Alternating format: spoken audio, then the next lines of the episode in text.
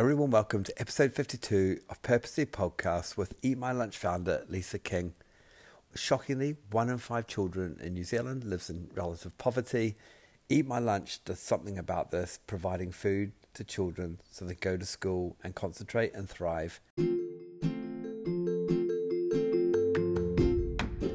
know, how can kids be going to school all day and not eating? And I just really wanted to do something about it. Um, and one night, you know, I was talking about it and I happened to be wearing a pair of Tom's shoes. And I just thought, this is such a great, simple model. Why don't we just do it for lunches?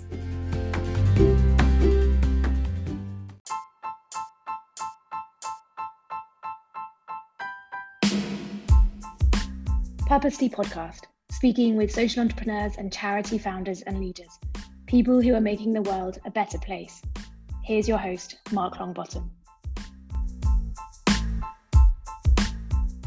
Lisa, a really warm welcome to Purposely. Thanks, Mark. You're the co founder of Eat My Lunch. I thought we'd start by just reflecting on what is their mission. Yeah, so Eat My Lunch's mission is to ensure that no child goes to school hungry um, and starting here in our own backyard in New Zealand. Eat My Lunch is a business, it's a for profit um, business with a big social purpose. And yeah, I started it June 2015. So pretty much six years ago um, to the month in my from my home kitchen um, with Chef Michael Meredith. Are you inspired by Tom Shoes? Buy one, give one. I'd seen this news piece about the fact that there are, um, you know, so many kids in New Zealand going to school without lunches, and, you know, we have quite a large child poverty issue, which I hadn't realized existed um, before seeing this news piece about six years ago. And, um, and it was just one of those things, you know, particularly I think as a parent, you're just going, how can this happen? You know, how can kids be going to school all day and not eating? And I just really wanted to do something about it. Um, and one night, you know, I was talking about it and I happened to be wearing a pair of Tom's shoes. And I just thought, this is such a great, simple model. Why don't we just do it for lunches? And that's really how the idea and Eat My Lunch kind of came to life. Um, and that same night, I came up with the name Eat My Lunch and registered the company the next day. Quite damning statistics in New Zealand, haven't we? So you know, almost 30% of Kiwi kids living in poverty, a lot of them going to school hungry and without food. When you started to unpick the social problems, we you were shocked, were you? What what sort of research did you do to get behind the scenes? Yeah, I you know you didn't have to do a lot of research to understand you know the impact of not eating. Um, as you say, you know, as adults, we all get yeah, we know what it's like to get um, hungry and so you can just imagine what it's like for children. But what we um, uncovered was, you know, it actually had a wider impact on actually kids just even coming to school. So a lot of parents weren't sending their kids to school because they were too embarrassed to send them without food. So the, you know, schools were recording quite a high number of absentees because kids didn't have food to bring um, you know, there's obviously the impact on just concentration, but also behavior in class. You know, teachers would say you can tell when a kid's eaten because um, what they're like in the morning is completely different to what they're like um, once they've actually had lunch. Um, just and you know your general health and well-being for a lot of the kids that we feed you know eat my lunch can be their only meal that they're getting during the day so um, it was really important, you know, that we didn't just give them filling food, that it was actually really nutritious and healthy as well. And that's why, you know, our lunches are made fresh every day um, for the kids. They're kind of like lunches, you know, you and I would make for our own kids for school. And 1.6 million lunches since formation? Yeah, yeah, that's um yeah. So through the buy one give one model, where corporates and customers buy a lunch that funds a free lunch for a kid, yeah, we've given over 1.68, I think, million lunches now, um, and that's just in Auckland and Wellington. And then, of course, earlier this year, um, know, we became a supplier for the government's um, Healthy School Lunch program. And through that, we've delivered another 1.3 um, million lunches. So, yeah, all in all, um, a lot of lunches yeah. over the last six years. And I read that you had a waiting list, which is um, so in some ways depressing, isn't it? But is there is a waiting list for, for your service? Yeah, there is. Um, yeah, we've always had a waiting list. So the way that works with the schools is that you know they sign up to our waiting list if there's a need. Um, but we commit when we bring on a school, we commit to them every school day so that they know you know they're always going to get a lunch. It isn't an ad hoc thing um, because food security is really important for the kids as well. You know we were hearing that they were getting stressed out the kids because sometimes they just wouldn't know if they were going to get fed or not. Um, and so you know at the start of the program a lot of the kids weren't eating the lunches at school. They were taking them home because um, they were worried about not having food later on or for the next day so, you know, having that food security is really important um, as well. And yeah, unfortunately, yeah, we've got probably about 90 schools on our waiting list. Um, and that yeah, probably, you know, I think since last year and with the impact of COVID, we're seeing more and more schools reaching out, um, or even with our current schools saying they need more lunches because there are more kids coming to school without.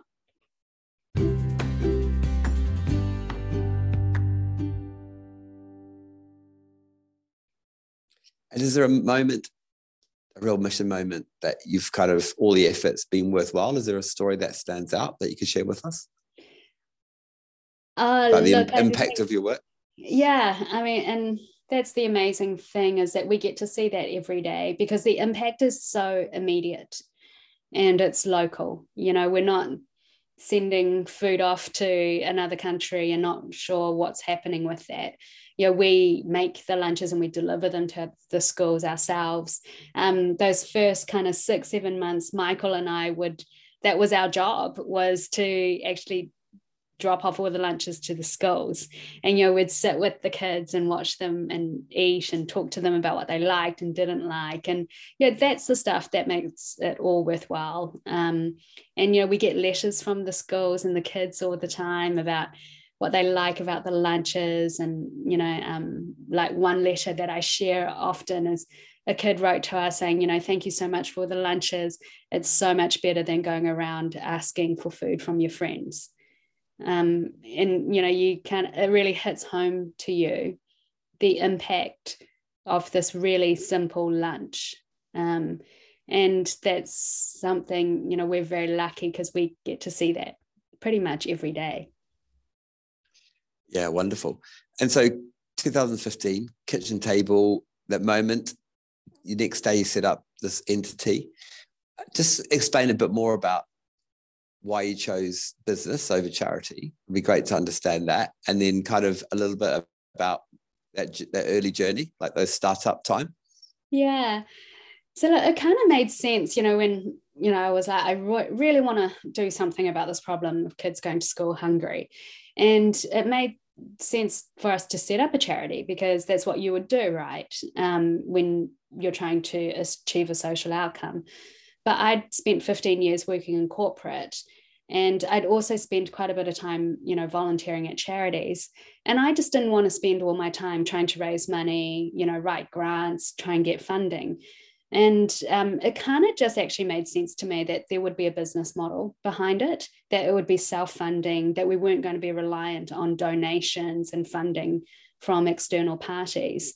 And um, the more and more, you know, we, we have this debate all the time, and particularly those early days, like should it be a charity, shouldn't it be? Because um, there wasn't any legal structure to support something in the middle and you know when you when i thought about it it kind of was like well why can't we just use the best of both? Um, you know to use that social driven purpose of a charity but actually use the commercial models um, and rigor to deliver that. And so it just really made sense for us to be set up as a business. Um, it also meant that you know we could get investment that we could scale quickly. Um, I, there are certainly some disadvantages, like you know, around tax. You know, we don't get any tax benefits, regardless of the fact that you know we're doing something great for the community. But um, that was a challenge in itself, trying to explain to people that model, because everyone was so used to, you know, if you're doing something good, you're a charity and you shouldn't make any money, or if you're a business, then you're just about making profit. So um, trying to educate people on actually there is a blend of these two models and you can do well and do good at the same time that's probably been one of our biggest um, earlier challenges mm. uh, you're um, trail trailblazers um, at a time when it was like you say it wasn't very common um, and you and you know you came under fire i you know saw that i saw mm-hmm. some of the criticism similar to, to tom's shoes came under fire as well um, yeah. how how how did you deal with the criticism like pers- on a personal level? Did it did it get you down or? Yeah absolutely. I think um you know we use volunteers as well you know so we're like let's again take the best of both of these models and blend them. And you know people wanted to help and people wanted to give back their time. And so the volunteers helped with making the lunches for the kids. Um, but we also had paid staff that made the lunches for our paying customers.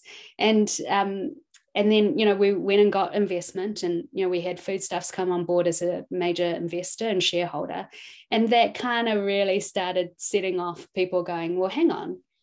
I thought you were like a charity because you've got volunteers but now you've got an investor and so you must be making tons of money.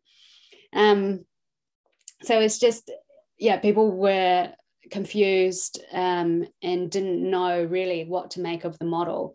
And the criticisms I think you know we received, and for me on a personal level, it was really hard. Um, you know, being asked by the media things like, "Well, you know, how much money do you make? What's your salary? You know, do you live in a mansion? Do you go around driving nice cars?" Um, because the reason Eat My Lunch came about was never about making money um, you know, if I really wanted to ensure my own personal financial security, I would have never started Eat My Lunch. I would have just stayed in a high paying corporate job. Um, but, you know, it needs to run as a sustainable business. So, um, yeah, that was really tough. Yeah, because at the heart of the criticism is that you've got investors. So you you got some funding through crowdfunding, is that right? So you had a, mm-hmm. and you call them social bonds. Yeah, we did that um, a couple, uh, probably 2016. So we were the first ones again to um, issue social bonds where um, um, people, you know, effectively lent Eat My Lunch money and we paid it back with interest, as well as paying back with um, the ability for them to give lunches to kids. And then um, in 2019, we also did an equity raise. So we have over 600 shareholders in the business. Um, now, again, you know, they don't have an expectation that Eat My Lunch is going to deliver massive returns for them. Um, but we do have, you know, there is an expectation that we are financially sustainable mm. um, and viable. Yeah. Mm. And go, just heading back to the early stages, because um, you're you know been a marketeer in a, in the corporate world until then i want to sort of learn more about your journey. But mm. suddenly you're sort of high very high profile you're in the media or in that early point you're, you're going around trying to get traction for this. How, how did that was that really tough? Did people kind of respond quickly or did it take was it quite a slog? Do you know um i think because of the 15 years in corporate and understanding what it takes to make a business run, we were able to set up really fast and kind of get most of what we needed in place. And so, you know, from the night of coming up with the idea, you know, we launched Eat My Lunch seven months later. So, you know, this wasn't something that, you know, took years to get to. Um, so I think, you know, that was a real advantage having all of that corporate and commercial experience. And so we knew how to negotiate with suppliers you know we knew um, you know basically the things that we needed um, how to deliver a customer experience um, the marketing the branding you know a lot of things i think small new startups struggle with. Um, and yeah, we were able to use some of our networks to um, get drum up those initial customers. And so yeah, we'd go out to partners we'd worked with before, and yeah, they became our first customers and trialed it with us. So I think you know having that experience gave us a real advantage, and but you know it all comes back to the idea, um, you know, making people aware of it and delivering on what you say you're going to do, and people I think New Zealand responded so well to the idea, this you know, idea that they could buy a lunch and as they're sitting there and eating it, knowing that they've funded a lunch for another kid in need. Um, and I think, you know, that comes to the simplicity of the idea and the concept, um, you know, the delivery of it and the execution of the idea. And so, you know, our we hit our three-year forecast in 12 weeks. Wow. Um, yeah, so the growth, you know, was huge and not one we were expecting. um, and we've had to scale, yeah. you know, very quickly along the way. Um, particularly, you know, those early days, you know, you're in your home kitchen. You know, Michael comes at four in the morning and we're standing there making sandwiches. and, um, you know, we'd always kind of thought, look, we'll give ourselves nine months in the house. You know, probably that's gonna it's gonna take a while to get things going. Um, but yeah, probably after three, four months, we knew we had to move out of my house and um, find, you know, a proper commercial kitchen and um, have a, a, kind of proper commercial setup um, to keep Eat My Lunch going. And those early days, did it totally consume your life? Because you're a parent at that point? You had young kids? Yeah, yeah. Mm. My kids were six and eight when we started Eat My Lunch. And yeah, it was, I think, you know, you, I'd never had my own business before and you just don't realize how all consuming it is. Um, you know you go to sleep talking about it. You wake up you know you're dreaming about it. You wake up and that's the first thing you do. And um, you know so we'd be you know up at four in the morning you know making and then delivering lunches. And then um, you know i was also at those early stages you're doing everything yourself you know so your customer services you're doing purchasing your um, you know logistics everything and then you know and then i'd spend the evenings preparing for the next day. And so i'd be up until 10 11 doing all the prep of the food for the following day. Um back you know go to bed up at four. So yeah it was pretty hard going. And i'm not a morning person either. So that made it really difficult too. Um but yeah it just even you know five years later it still is all consuming because it's like um, you know having a baby it just kind of takes over your yeah. life. Yeah. Yeah. And you so team size at the moment you've got um, three wellington auckland also in hamilton? Uh, no so we've got two kitchens in auckland now um, and one in wellington. And with the government um, program coming on we hired about an extra 100 and 80 odd people at the start of this year. So we've got a staff number of 239. So it's a pretty big team now. Um, yeah. and we're making yeah. about 19,000 lunches a day.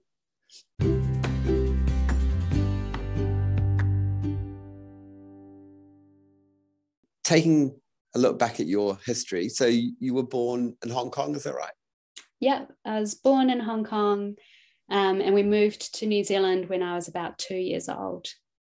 So you don't have a memory of that, do you? Um, no. Parents, why do you think your parents focused on New Zealand? Why, why did that come about? Um, so my mum is from Taiwan.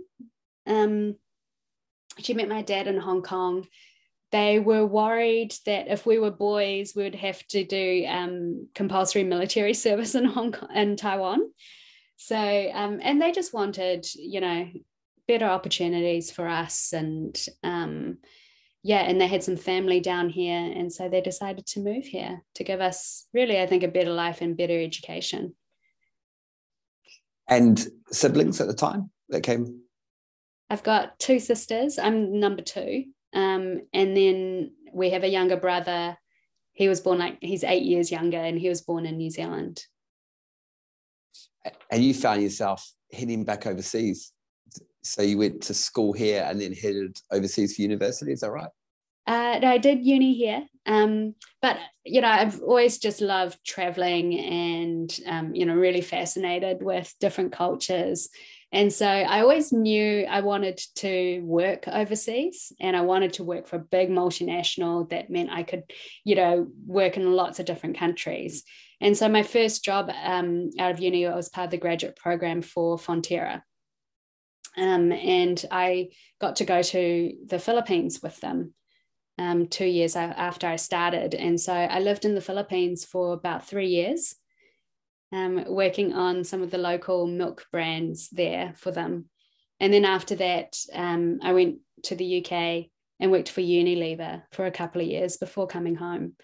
So, yeah, it was, I'd always kind of had this dream of, you know, jet setting around the world, climbing yeah. the corporate ladder and then um, really you know having children brought me home i just knew there was nowhere else i wanted to raise kids um, and i kind of my parents were entrepreneurs you know when we came to new zealand they were your typical you know entrepreneurs opened up a restaurant even though neither of them were cooks or had even worked in that industry um, you know they've had various numbers of different businesses as we were growing up they've always encouraged us to have our own business um, and I always just saw that as too much hard work. You know, and I was like, no, I'm never going to run my own business.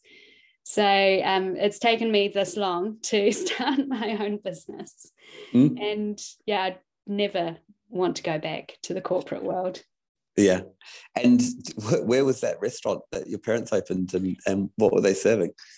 Uh, it was uh, it was a Chinese restaurant so it was called the Hong Kong Seafood Restaurant, and it was on the corner of Great South Road and Market Road in um, Remuera.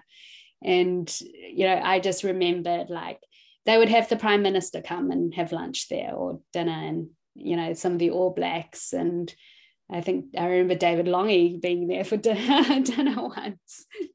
So um, you know, they just kind of took a hand to anything you know and my mum was very much like you know she'd see opportunities and she'd be like oh we should do this and do that and you know try this so yeah they were very entrepreneurial um, and just kind of were always looking out for those opportunities. Mm. and huge amounts of resilience i imagine?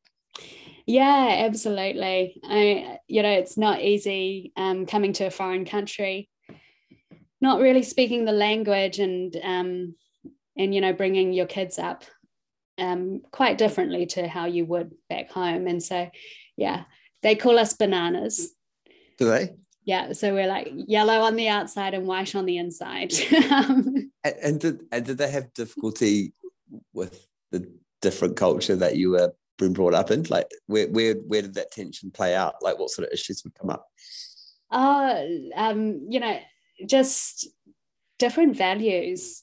Um, you know, in the Chinese kind of close community, we were seen as a bit of the black sheep. You know, we're a bit defiant. We want to go and do our own thing. And, um, you know, there were certain expectations in Chinese families. Like my dad, yeah, I remember him saying to us when we were 15, and I can't remember if it was a joke or not, but he said, you know, I'll disown you if you marry um, a white person.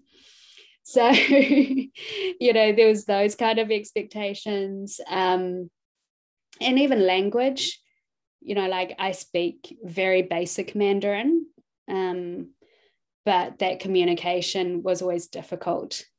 Um, and yeah, I think just, but you know, there are certain things they taught us, like, you know, hard work, um, you know, helping others all the time. You know, my parents were barely home. Um, and when they weren't working, you know, my mum was out helping, you know, new immigrants or they were delivering food to people. Um, you know, so there was that sense of generosity for sure. Mm. And what was it like growing up in New Zealand as an as an Asian yourself? Did was it a positive thing? Um, I wouldn't say it was particularly positive when I was young. So, you know, the local primary school we went to, my sisters and I were the only Asians in the school. Um, and you know, that's changed. It's I sent my kids to the same primary school. and you know it's just changed completely in terms of the demographics but you know we got teased a lot i mean i remember my sisters and i we were always wishing that we were blonde and blue eyed just to fit in um, and i don't think you know we didn't appreciate our differences then because um, it just wasn't really accepted and now though you know i'm i really kind of appreciate that different perspective that my culture and you know my parents have brought um, into my life. And i love the fact like my kids are half um, they call themselves chiwis. So they um, they get the best of both worlds you know and i love the fact that um, they don't see other kids in terms of race or ethnicity. So when you ask them about your friend uh, their friends it doesn't even come into the equation. Um, it's not something they register and it's really nice to see that change. Yeah absolutely. And you love food don't you? Like yeah. obviously what you do. Um what what is your like go-to favorite meal would walk across broken glass to get to? Oh look i love asian food so you know at home we eat mostly asian food um, which is awesome. And again, I love that my kids get exposure to that so much. You know, just they will, we probably 70% of our meals are Asian. But yeah, if there's like, you know, my last meal, it would be, I don't know, a bowl of like noodles um, or something like that. Yeah. just really I, simple. My absolute favorite meal is um, seafood laksa. And, oh, yeah. Uh, but, and Auckland's a complete foodie town, isn't it? Like it's there's just so much Southeast Asian food. Um, but I would say the best bowl of seafood laksa in the whole of, or Singapore laksa in the whole of the world is in London, um, and I and I do really? miss that. Um, but yeah, I'll, I'll, share with you that with you beyond this. But yeah, we use, uh, Auckland is a real melting pot, and when it comes to food, we have we have great Southeast Asian food. Um, mm. so you you're a bit of an inner city dweller, like you like yeah, I love the city. I'm a real city girl um, because I just love everything that's happening. You know, I love going out to new restaurants. Um, yeah, I just love going new places. I love supermarket shopping. So, you know, I will drive 20 minutes to go to my favorite supermarket or, you know, check out like a really good one. Um, like I love Moore Wilson's in Wellington. It's like heaven whenever I go there. So um, yeah, I just food to me is so important. I love cooking, you know, for friends and family, and it's just I don't. It's something for me that brings you know people together, um, and I love kind of making people happy with food. Yeah, absolutely. And as we move towards wrapping up, mm. what would be your advice to other startup founders, whether that's in the social good focus or or you know looking for profit? Um, and maybe before that do you draw on mentors? Like where do you get your inspiration from? Um look i think you know i always advise and i was just actually talking to someone you know about getting a really good group of advisors around you from the very beginning know we you just don't know everything and you can't do everything yourself. And um, I think you know getting some key people in place who are there to support you, who really believe in you and what you're doing, um, but who bring the different skill sets is really important. Um, and you know you'll just lean on them, and they'll be invaluable. So I think um, you know get a good a good group of advisors. Um, for me, you know, I I love drawing inspiration from really random things.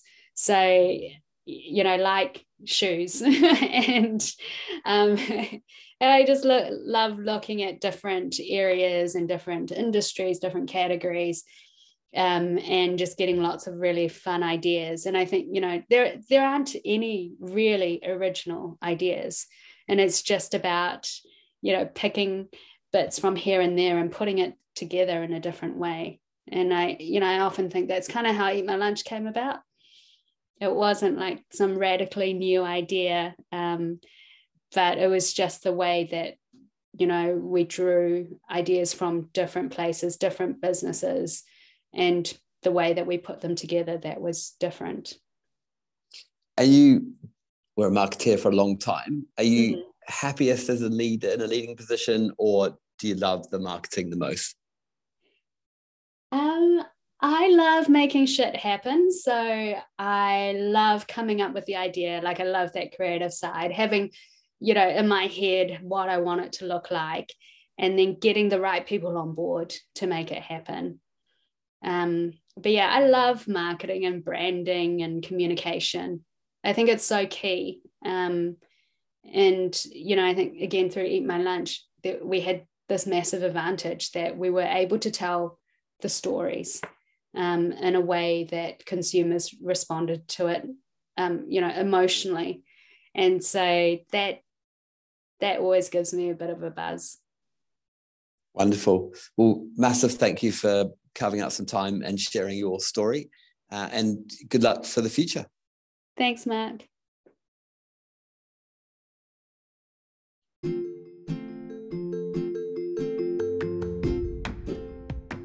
Thanks for listening to Purposely Podcast. I hope you like what you're hearing. Please subscribe and leave a review.